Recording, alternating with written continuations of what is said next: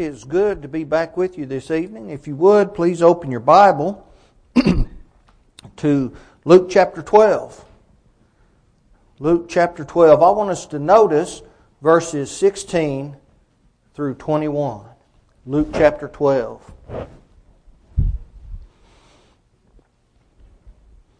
And he spake a parable unto them, saying, The ground of a certain rich man brought forth plentifully. And he thought within himself, saying, What shall I do? Because I have no room where to bestow my fruits. And he said, This will I do. I will pull down my barns and build greater, and there will I bestow all my fruits and my goods. And I will say to my soul, Soul, thou hast much goods laid up for many years. Take thine ease, eat, drink, and be merry. But God said unto him, Thou fool, this night thy soul shall be required of thee. Then whose shall those things be which thou hast provided? So is he that layeth up treasure for himself and is not rich toward God. The thing about life is that death comes to all people. The writer of Hebrews warned us in Hebrews 9:27 that after the death that comes to all men, comes the judgment. Even those that remain when the Lord returns will experience a separation of body and spirit, which is a death, according to James 2.26. And Paul told the Corinthians, if you notice uh, 1 Corinthians 15, 51 through 54, he talks about exposing to them a mystery. He said, Not all will sleep, or not all will taste physical death as is normal in this life, but will all be changed when Christ comes back, those of us who are alive at his return, which is death, separation of what we know as our body from the spirit. Our body will be transformed, he said, in the twinkling of an eye. And so death comes to all people, whether we're prepared for it or whether we're not prepared for it. There's a story told of a businessman who once a year would go to his financial advisor and he would sit down in front of him without saying a word after he walked into his office and he would make a statement. He would say, I died last night. Tell me what happened to my family, to my business, and to my estate. Well, of course, if he had actually died, financial investment would have been the last thing on his mind. But I think that's a good question. That's what I've titled this sermon this evening. I died last night. We need to think about that, don't we? In the parable, the Lord asked the rich fool this. He said, Thou fool, this night thy soul shall be required of thee. Then who shall these things be which thou hast provided? As we read the words of our Lord, let us not allow his sarcasm to be lost within the text. Whose goods were those things? Who provided those things? Well, of course, the Lord provided them. That's what James says, right? James 1:17, every good and perfect gift cometh down from the Father of lights. So, his sarcastic statement is, now whose are these things going to be that you have provided? See, he was so caught up in the physical that he didn't even understand the source of his goods. And he should have, after all, at that time, he was a child of God, wasn't he? He was a Jew. He should have recognized that. And we don't want to think about death while we live. That's just natural. It's not something that we enjoy thinking about. It's not something that is pleasant because we are physical beings and that is a process of which we know very little about. We do not understand that, do we? Because those of us who live have never experienced it. We can't talk to those who have. And so it seems to me that that is a reasonable uh, view of death is to be a little wary of it. I don't know that we can help that, right? But have you ever thought about your last second on earth? Have you ever thought about the last second that you might live? What if we're alive when the Lord returns? Maybe I'm sitting at a ball game and I'm watching my favorite team play, and just as the center snaps the ball to the quarterback, all of a sudden the Lord Himself shall descend with a shout. with the voice of the archangel and with the trump of God, 1 Thessalonians 4:16. Have you ever thought that?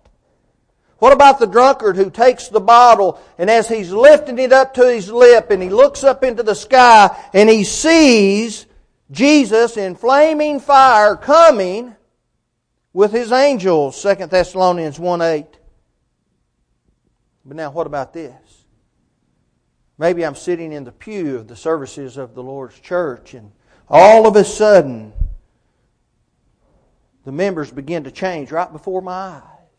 And the faithful begin to ascend to meet the Lord in the sky, where they will be with Him forever.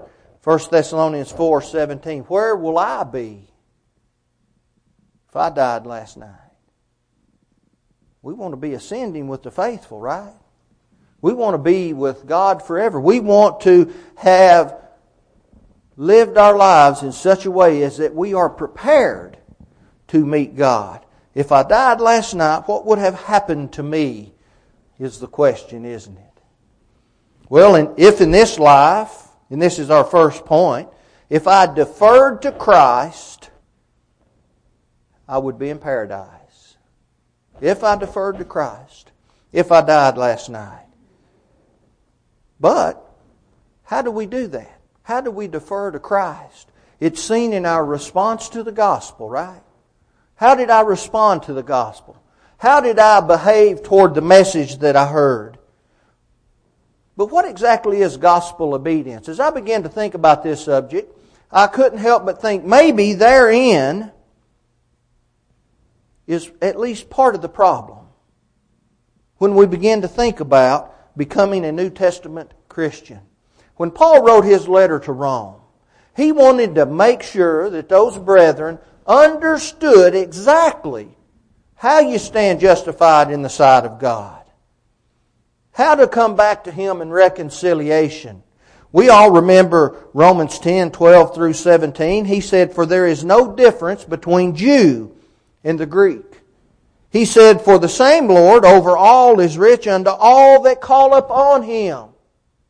So in some way we have to call upon the Lord, right? Then he says, For whoever shall call upon the name of the Lord shall be saved. How then shall they call on him in whom they have not believed? And how shall they believe in him in whom they have not heard? And how shall they hear without a preacher? And how shall they preach except they be sent? As it is written, how the gospel, how beautiful are the feet of them that preach the gospel of peace and bring glad tidings of good things. But they have not all obeyed the gospel. For Isaiah saith, Lord, who hath believed our report? So then faith cometh by hearing, and hearing by the word of God. Like the Romans, we have to obey the gospel today, but where does it start? I think a lot of people misunderstand and, and this problem arises on exactly what does it mean to call on the name of the Lord? Well, what we need to do, we have to start with the source, right? We have to understand from where do we get our information? Paul said we listen to the gospel. See, the problem in the world is too many people are listening to other men and women. Someone grows up in a denomination and it becomes generational, right? On down through the years, on down through the generations, people also come up in that denomination. It's hard to break away from that. I understand that. I understand that. It is hard to stop doing something that we've done for maybe even a majority of our lives and we thought we were doing it correctly. That's very difficult to break away from that. But what's our souls worth? What are our souls worth? Well, Jesus said, for what shall it profit a man if he shall gain the whole world and lose his own soul? Mark 8 36. We have to listen to the gospel so we can protect our greatest asset. It's just like the businessman who went to his financial advisor. He was protecting what he thought was his greatest assets. That's not our greatest assets. Our souls are our greatest assets, and we have to protect them just like someone would take care of his finances. If we're going to obey the gospel of Jesus Christ, we have to be willing to be submissive. And that's difficult. That's difficult. Jesus confirmed to us, he said in Matthew 7 21, Not everyone that saith unto me, Lord, Lord, shall enter into the kingdom of heaven, but he that doeth the will of my Father which is in heaven. You know, we read in that context and we learn that someone might say, well, didn't I do wonderful works in your name? Didn't I cast out devils in your name? They thought, or at least many of them did, that they were living like God wanted them to live. And Jesus says, I don't know who you are. Because Sometimes we aren't submissive. Sometimes we want to stick with what we know, right? Have you ever heard someone say it's better to have the devil that you know instead of the devil that you don't know? I hear that a lot in politics, right? But see, we better know who God is. Doesn't matter what the devil's doing, as long as we're doing what God wants us to do. He, we know what he's going to do, right? We have to give up pride.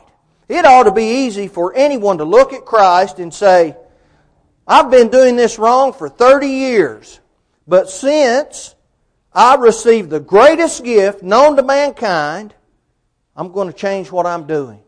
But it is difficult. We have to understand that, don't we? It's hard. We have to be able to explain it to people. We have to uh, allow them to understand that we're not being judgmental in the fact that we think they're stupid or they're not very smart for not being a New Testament Christian like the Bible says. They think they are. So we have to work with them in such a way that we make them comfortable and able to listen to us, right? Because our souls are our greatest assets. We have to give up pride. We have to do those things that please God, right? There are works that God requires of each of us. Paul commended the Thessalonians for their work of faith. I thought that's a great statement. 1 Thessalonians 1, verse 3. He commended them for their work of faith, their labor of love, and their patience of hope in our Lord Jesus Christ in the sight of God our Father. There are certain works we have to do that pleases God. Paul commanded those, or commanded that one should do works meet for repentance. Acts 26, verse 20. Notice what he told the Romans again. He said in Romans chapter 10, 9 through 10, he said, Confess with thy mouth the Lord Jesus, and thou shalt believe in thine heart that God hath raised him from the dead. Thou shalt be saved. If you confess with your mouth the Lord Jesus and shall believe in your heart that God raised him from the dead, you shall be saved. Now, people misunderstand that passage, don't they? But what does it mean to believe in your heart that God raised him from the dead? That means to believe what Jesus taught because he taught that, didn't he? He prophesied that. What does it mean to believe with all of our hearts that Jesus rose from the dead? That means we listen to what he says and we obey his commandments. He doesn't stop there, though. He says, For with the heart man believeth unto righteousness, and with the mouth confession is made unto salvation. If we look at that passage with an open mind and an open heart, we understand that if all we do is believe and confess, that is not salvation. That leads us unto salvation. We have to do those other works that Jesus commanded one to do. While Saul the persecutor was yet a sinner, Ananias went to him and recorded in Acts 22 16, and he said, Why tarriest thou? Rise and be baptized, washing away thy sins, calling on the name of the Lord. All those things are commanded by God and not by men. But let's notice the situation in which Saul found himself. Do you know what he was doing for three days? Sure you do. Praying, but he wasn't saved. Did he believe in the Lord? Absolutely. He called him by name on the road to Damascus, didn't he? He asked him, he said, Lord, what will thou have me to do? He believed. He was praying. I believe the man was penitent. We see works meet for repentance. But he wasn't saved, was he? Why? Because he had not obeyed. He had not done what Jesus had commanded the apostles to teach. If we spend all of our time trying to prove that what we've been doing is right, sometimes we miss what the Bible says, right? And we need to be open minded to what the Bible teaches. It is possible for any of us to be wrong about something. It's possible for any of us to be wrong, but if we stand in the sight of God and we live our lives by His standard, we'll be okay. If we'll listen to what He says. It's also possible to live under the delusion that maybe I've lived a certain way in my life only to come to find out maybe I haven't. Maybe I wasn't the parent that I thought I was. Maybe I wasn't the husband or the wife that I thought I was. Maybe I wasn't the child that I thought I was. You know when we find all those things out for sure? When we die. Remember, I died last night. We're going to know. Was I the man that I thought I was? Was I the woman that I thought I was? Maybe I thought I was doing certain things and really I wasn't. I need to open my eyes, right? I need to look into the Scripture. We can understand and know in this life, but we have to ded- dedicate ourselves to the Bible. Did I instill in my children that God is more important than sporting events? That God is more important than being popular in school or some kind of worldly pursuit? Did my husband or my wife know that I was a faithful child of God by my actions? 1 Peter 3 verse 2. I died last night, and what reward did my response be? What was my response? What was the reward of my response? Every action in this life will bring some kind of a reward.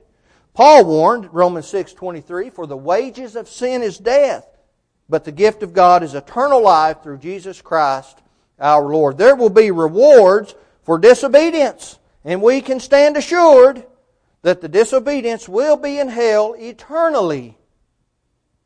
Have you ever sat down and really thought about hell? That's not something we like to think about, is it? But we better. We better sit down and consider exactly what hell has in store for its inhabitants. Notice a few things. Matthew 23 33. It is a place of punishment. Matthew 8 12. It is the place of the darkest dark that you've ever been in. It is a place of eternal fire. Matthew 13 40 through 42. It is a place where we will never be in the presence of God. He is not there. 2 Thessalonians 1 9. Perhaps to me, anyway, the worst aspect or characteristic of hell is that it is eternal. It never ends. Matthew 25 41. Hell is a place of pain. Matthew 22 13. It is a place of no rest. Revelation 4 11. Hell is a place of broken families and bad memories. Luke 16 28. But here's something about hell. Hell is not a place for any of us unless we choose to go there. It was created for the devil and his angels, Matthew 25, 41. Not for God's greatest creation. But we can go there. The good news is, though, we do not have to go there. We do not have to live eternally in hell. We can receive the reward of obedience. It's just as easy to receive the reward of obedience through choice as it is to receive the reward of disobedience through choice. We just simply have to choose to do it. Now, the life perhaps is a more, a little bit more of a struggle to live a godly life in a world of sin. But it is easy to say, hey, I want to choose this or choose that. We do it every day. We choose what clothes we put on, what shoes we wear. We choose when we get up, when we go to bed. We make choices all day long. I want us to keep in mind, though, that there's no good time to obey the gospel. There is only now. There's only now, right? Paul said, Behold, now is the accepted time. Behold, now is the day of salvation. 2 Corinthians 6, verse 2. Now is the only time one can obey the gospel, not tomorrow. We certainly can't obey the gospel yesterday. Only now is the opportunity. General William Nelson, a Union general in the Civil War, was consumed with the battles in Kentucky. That's all he thought about. Victory in the battles in Kentucky. And a brawl ended up ending his life. He was worried about the things going on in the world when a, when a brawl broke out in a bar back during the Civil War. He was mortally wounded in his chest. All of a sudden, his priorities changed. He was relaxing with his men. He wasn't engaged in battle. He was taking just a few minutes off from what he had been doing, and now all of a sudden his ideas on life changed. He was caught fully unprepared like most people in the world. As men ran up the stairs to help him, the general uttered just one phrase, is all he uttered. He said, Send for a clergyman, I wish to be baptized. He never had time to be baptized as a young man. He never had time to be baptized as a private in the Union Army. He never had time to be baptized as a general in the Union Army. He simply never had time to be baptized. And his wound did not slow the war down. His wound did not change anything in the world. His wound certainly did not give him a greater opportunity to obey the gospel. Everything around him was virtually left unchanged, except his priorities. Now all of a sudden he's worrying about what happens next. See, that's what's going to happen. What if I died last night, right? That's the question. With only minutes left before he entered into eternity, the only thing he cared about was preparing for it. But he didn't have time for that in life. Thirty minutes later, he was dead. Now remember again, I died last night. And I do not have any more opportunities to obey the, to obey the gospel of Jesus Christ. I may have even been obedient at one time. I may have been obedient. I may have obeyed the gospel, but yet I became unfaithful at some point in my life. But I died last night. Was I dedicated to the Lord at my death? That's our second point. Was I dedicated? Was I intent on serving Jesus forcefully? Was that the main thing in my life? Could He rely upon me? Was I trustworthy and a dependable disciple?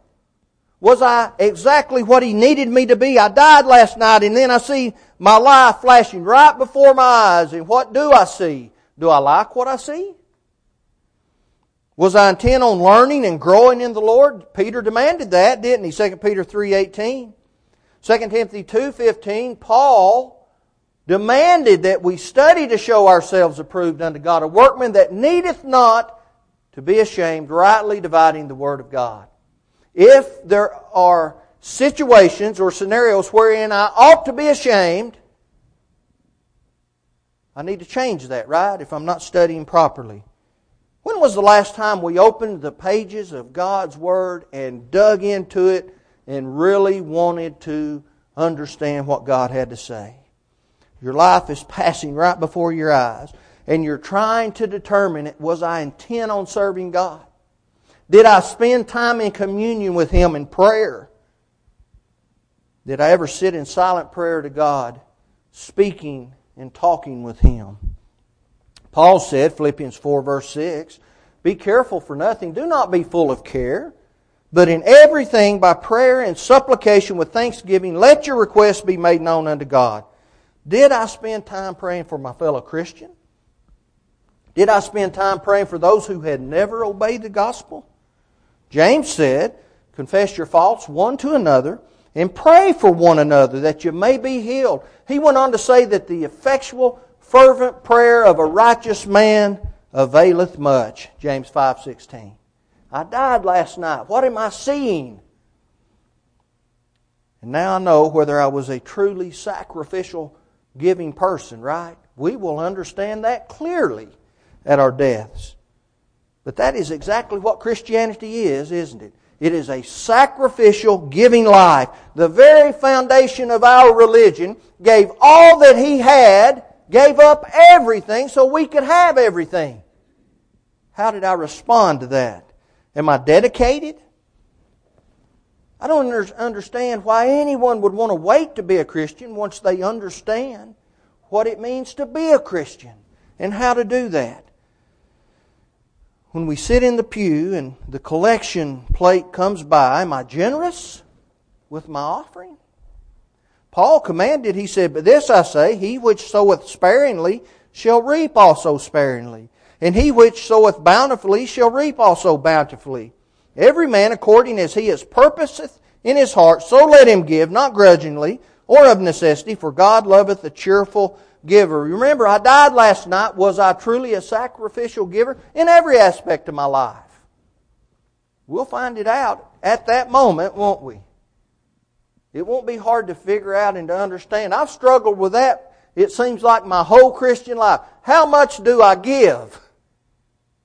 We're not told exactly. I wish we were.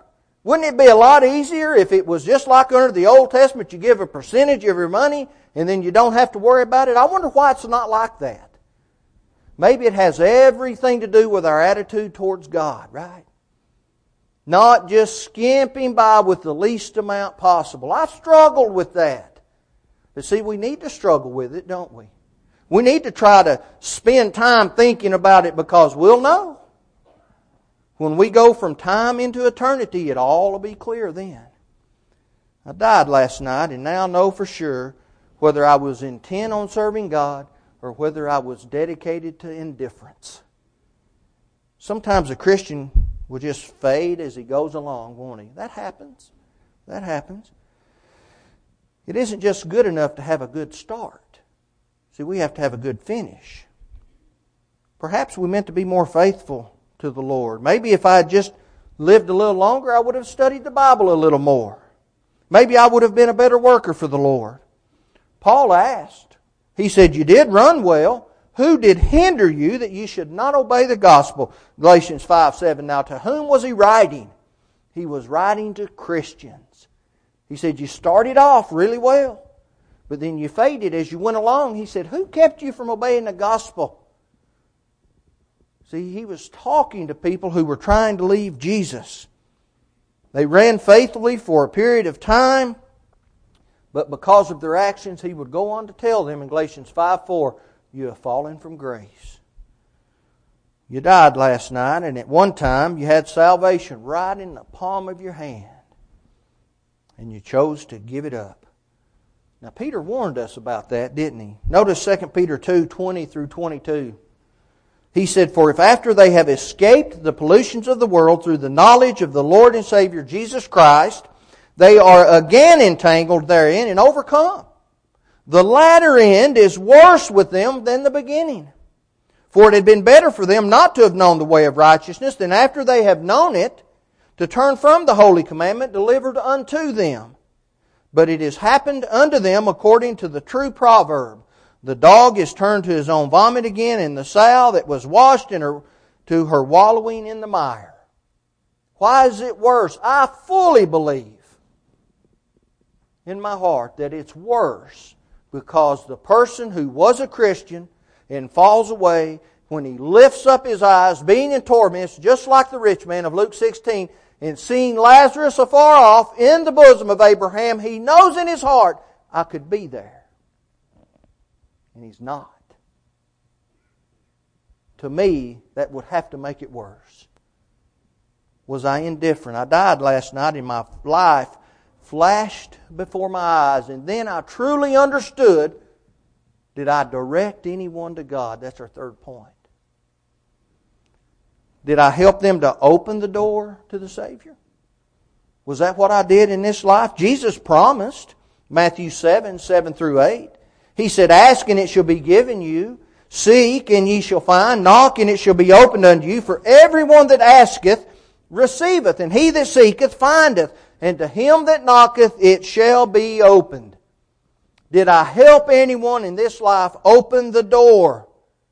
I died last night and all of a sudden I came to a clear understanding of whether or not I was a shining light to the world of darkness or whether I wasn't. Or was I just another person who never obeyed the gospel even though I had opportunity to do that? That's going to be very clear. When a person becomes a Christian, he is also to become a light to the world. A city that is set on a hill cannot be hid, Jesus said, Matthew 5 14 through 15. Neither do men light a candle and put it under a bushel. Instead, what do they do? He said, But on a candlestick, and it giveth light unto all that are in the house. I died last night. Did I help to open the doors of the kingdom, or did I obstruct someone from going in? Now we think of that, and, and we say, Well, of course, I would never tell someone not to obey the gospel. I would never encourage someone that wanted to live a good moral life to, to not live a good moral life, but that's not the only way we can obstruct, is it? Did I obstruct someone by not taking the opportunity to teach them the gospel? Think about this. How's it going to feel if on that great day we're standing before the judge of all the world, we're looking at him right in the eye, and then we hear a voice and someone is asking us the question, I didn't know you were a Christian. Won't that be terrible? And then we hear, Depart from me, I don't know who you are. And that person goes off into iniquity. Matthew 7 23. Will I look up at the Lord and say, You know, I meant to study with that person? I meant to take advantage of all the opportunities. I intended to be a good example. I didn't mean to miss all those times when I could have talked about our Savior. That's not what I wanted.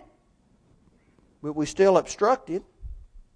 Will I be like the Pharisees of Jesus' day when he said this? He said, But woe unto you, scribes and Pharisees! Hypocrites, he said, for ye shut up the kingdom of heaven against men, for ye neither go in yourselves, neither suffer ye them that are entering to go in. Matthew 23 13.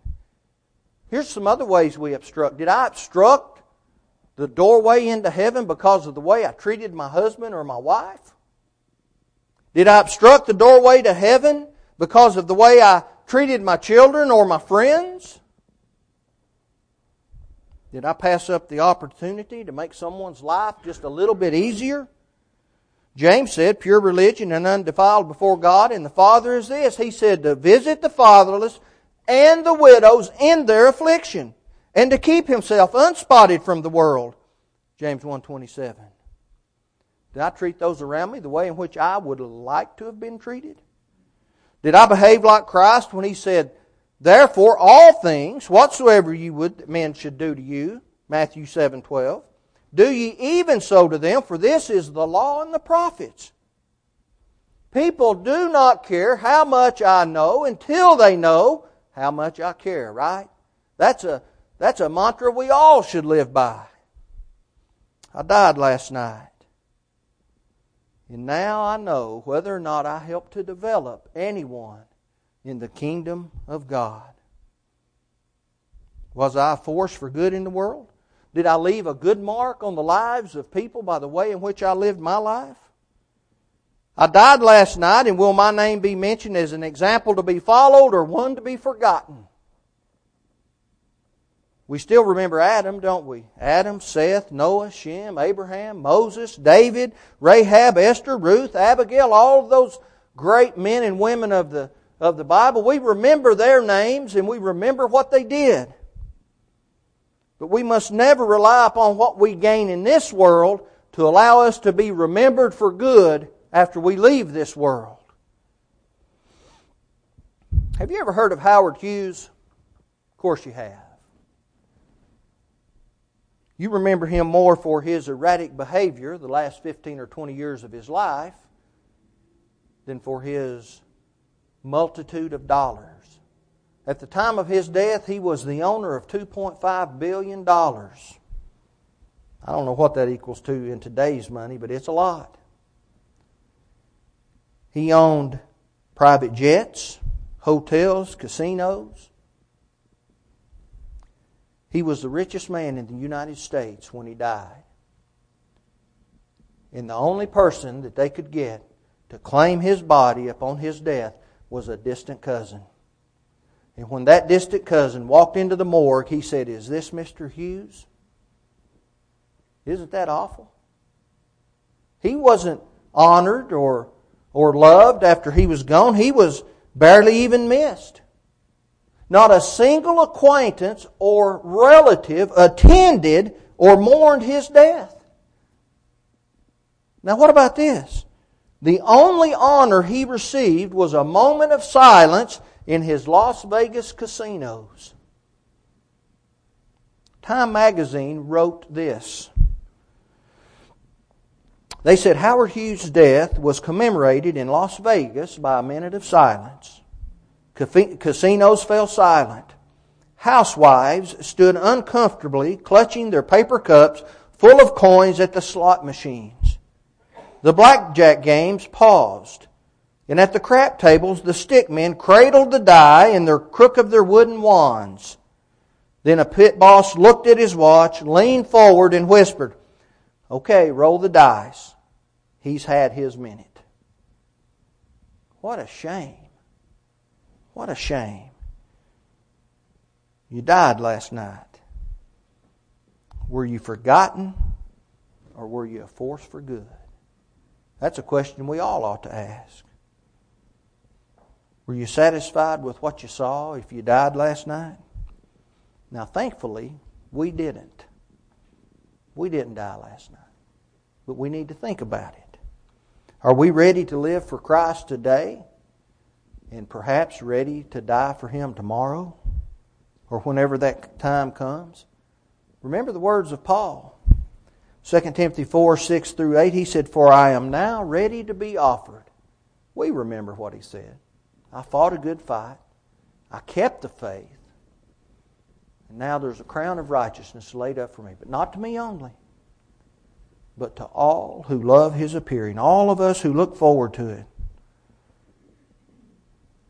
Don't leave here tonight not prepared for the end of this life. Because one night, or one day, or one evening, we will die. And we'll go from time into eternity. Don't leave here not prepared. If you're subject to the Lord's invitation, if you've never obeyed the gospel, do that. If you've become unfaithful, come back to Him. If you need to answer this invitation, do that as we stand and as we sing.